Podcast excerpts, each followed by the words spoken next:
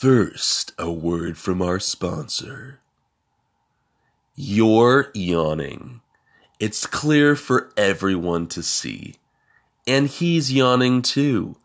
And she's yawning. They're all yawning. Everyone besides your manager, who has been giving everyone the lecture for the last two hours. You know good and well that once you get home, it's going to be bed, bed, bedtime. But only one problem this little thing called insomnia. Boy, oh, buddy boy, how it has been your true and faithful friend this last week. Exhausted during the day, wide awake at night, you need something to help you out. You and your coworkers just need that extra kick. Introducing Barbiturate Bubbles, the natural way to get a good night's sleep. Unwrap, chew, spit, and nod off into dreamland. It's that easy. Barbiturate Bubbles. Fast chews, fast snooze. And now, the Journal of Simon Pride. September 12th, 2015. Meanwhile, as the leaves are turning their bulging veins upwards for the transfusion, here I sit, alone in a cornfield, watching Mr. Sunshine himself tumble into the ground haphazardly. I am embarrassed for Mr. Sunshine, for he is not falling gracefully. He is no Fred Astaire, this Mr. Sunshine. He is an awkward, ungentlemanly creature, falling about. I do not always like Mr. Sunshine. I am ready for him to leave, and I am ready for him to leave swiftly. None of this larking about. I need Mr. Sunshine for my writing, my dainty little scribbles. But I also need Dr. Moonshine for my nighttime activities. And while I will miss my writing dearly, and I do not want to leave off at this brilliant part of the story, I know that all good things must come to an end. In every day there is a season. My ears perk up and my member fills with blood. The night time is fast approaching, and I must be ready. Mr. Sunshine is a clumsy, tottering old bastard. He must have forgotten his cane this morning on his way out the door. And surely he is blind as a bat to boot. Mr. Sunshine has apparently woken up on the wrong side of the bed. Simon Pride closes his leather bound tome shut. Snap! And he places the fountain pen in his pants pocket on the right side. Simon Pride crosses his legs most femininely and gazes straight and narrowly upwards. His eye line falters down to the corn stalks, and he can practically hear the growing and the stretching taking its natural course as he waits for Mr. Sunshine to die his daily death. Most irritated is he. Most irritated is I. Most irritated are we. And we are all together. Goodbye, day life. Hello, night life. Goodbye, writing. Hello, nocturnal animal. I have come out to play with filthy little things in mind. Simon, help yourself to anything in the fridge. Don't forget to take good care of tuberculosis. Feeding him, taking him on his daily walk, etc. See you soon. Love, Pen. I pour the kibble into Tuber's bowl and watch him surreptitiously as he dives right in and devours it all. In a matter of seconds, it would seem. Someone is a hungry boy now, aren't they? Aren't they, tuberculosis? Yes, there, there now. Pat, pat, pat. Someone is a hungry boy. Someone scarfed that right up.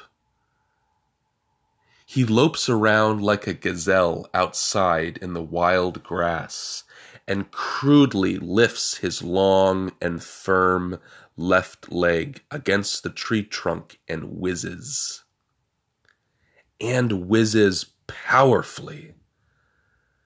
I am proud of our dog, for tuberculosis's whizzing is like he had never whizzed before. It is a powerful force that will stop for no man and no beast. I pat the family dog affectionately as he re enters the house and settles down in his bed dog hair shedding everywhere, tongue hanging out, long as an arm, a gorgeous doggy dog smile. Finger on the light switch. Suede jacket draped over shoulder, Casanova style. Swag. Good evening, my tuberculosis. Good evening, my long running, piss taking friend. May you be blessed with all of the greatest and most exquisite doggy dreams. It is time for me to find out where the action is spend some money, make some memories, look for adventure. I take the family car and listen to soft jazz on the way into the city. A little Bill Evans should set the mood just right.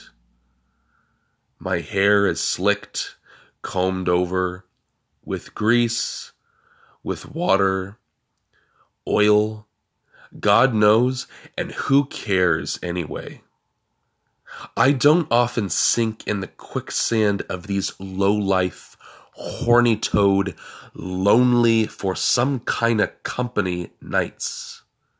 But every once in a blue moon, when the friends are busy, when the family is traveling, and when all the books in the house are read, all of them. I indulge. Mightily, and knowing full well I am playing the part of the dirt bag for the night. I am not necessarily proud of it, but there you go. It is just one of those things. It's animalistic. Tuberculosis urinates long and hard on the tree because it is the time for it. I go out to the city looking for mischief on this night because all of the stars have aligned.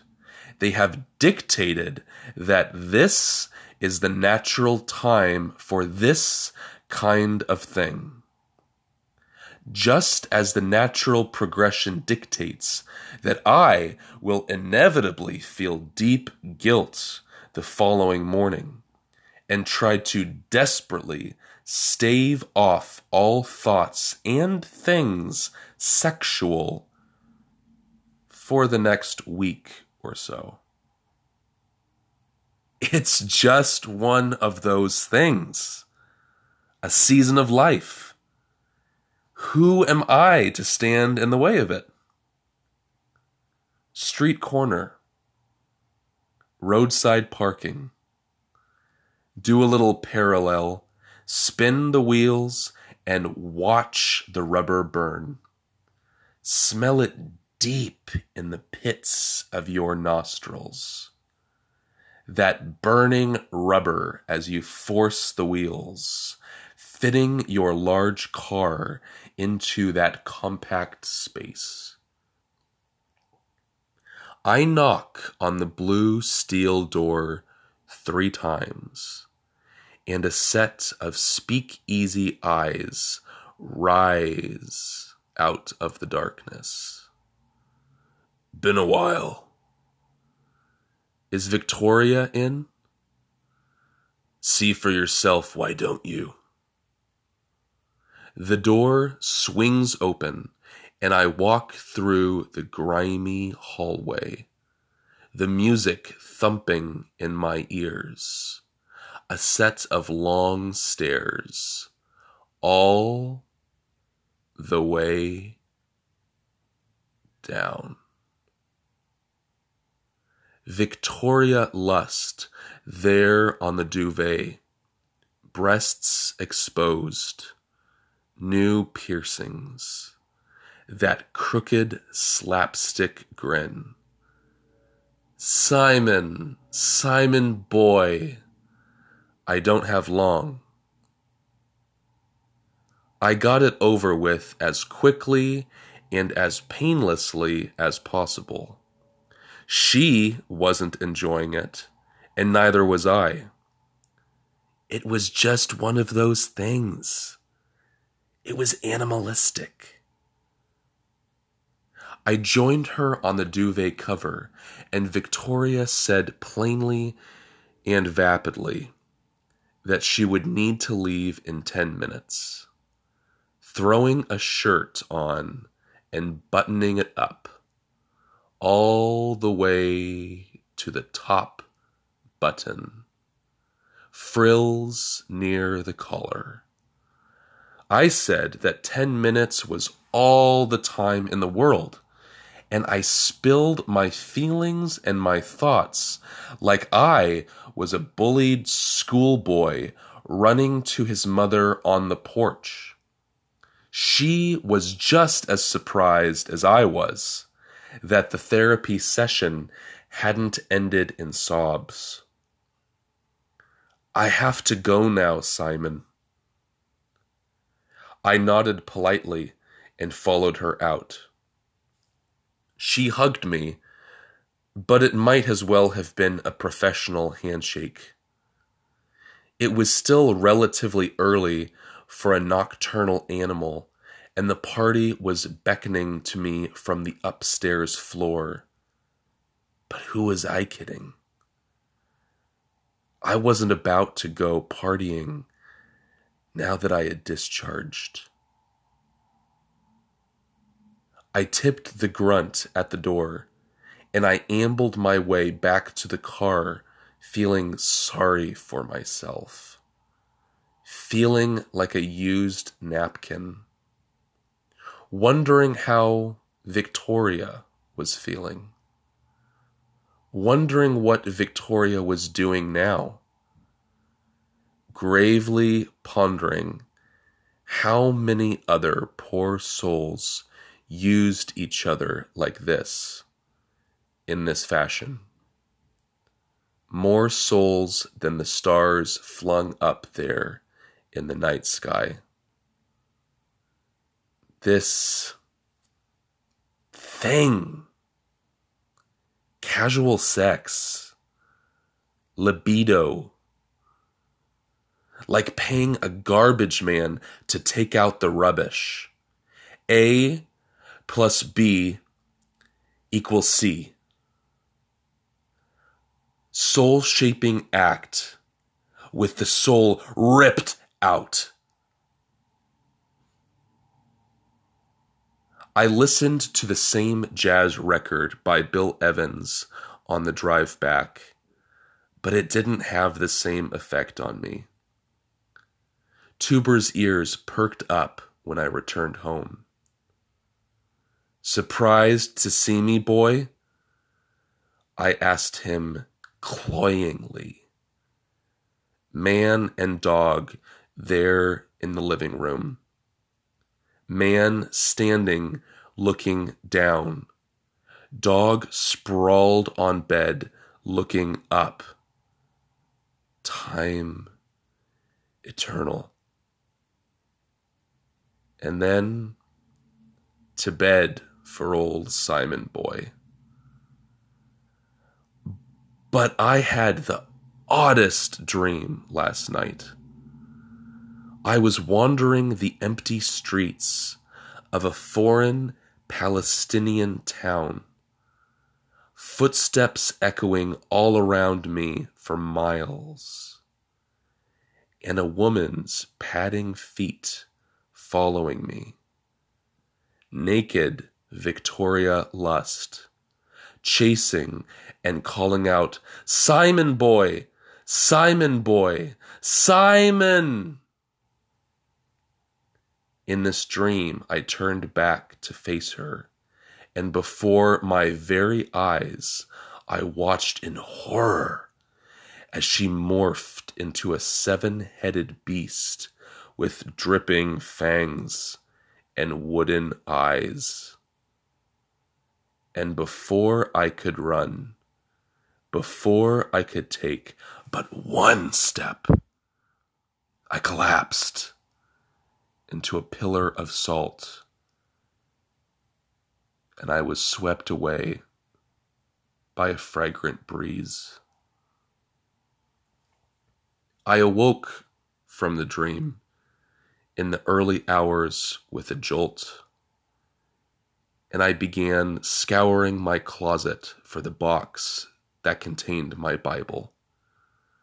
I inherently knew that the answers to my dream were hiding in the bowels of Scripture, were swirling around in the heads of the poets Simon and Garfunkel, were resting in the stomach of my dog and bleeding from his paws, in the member in the urine.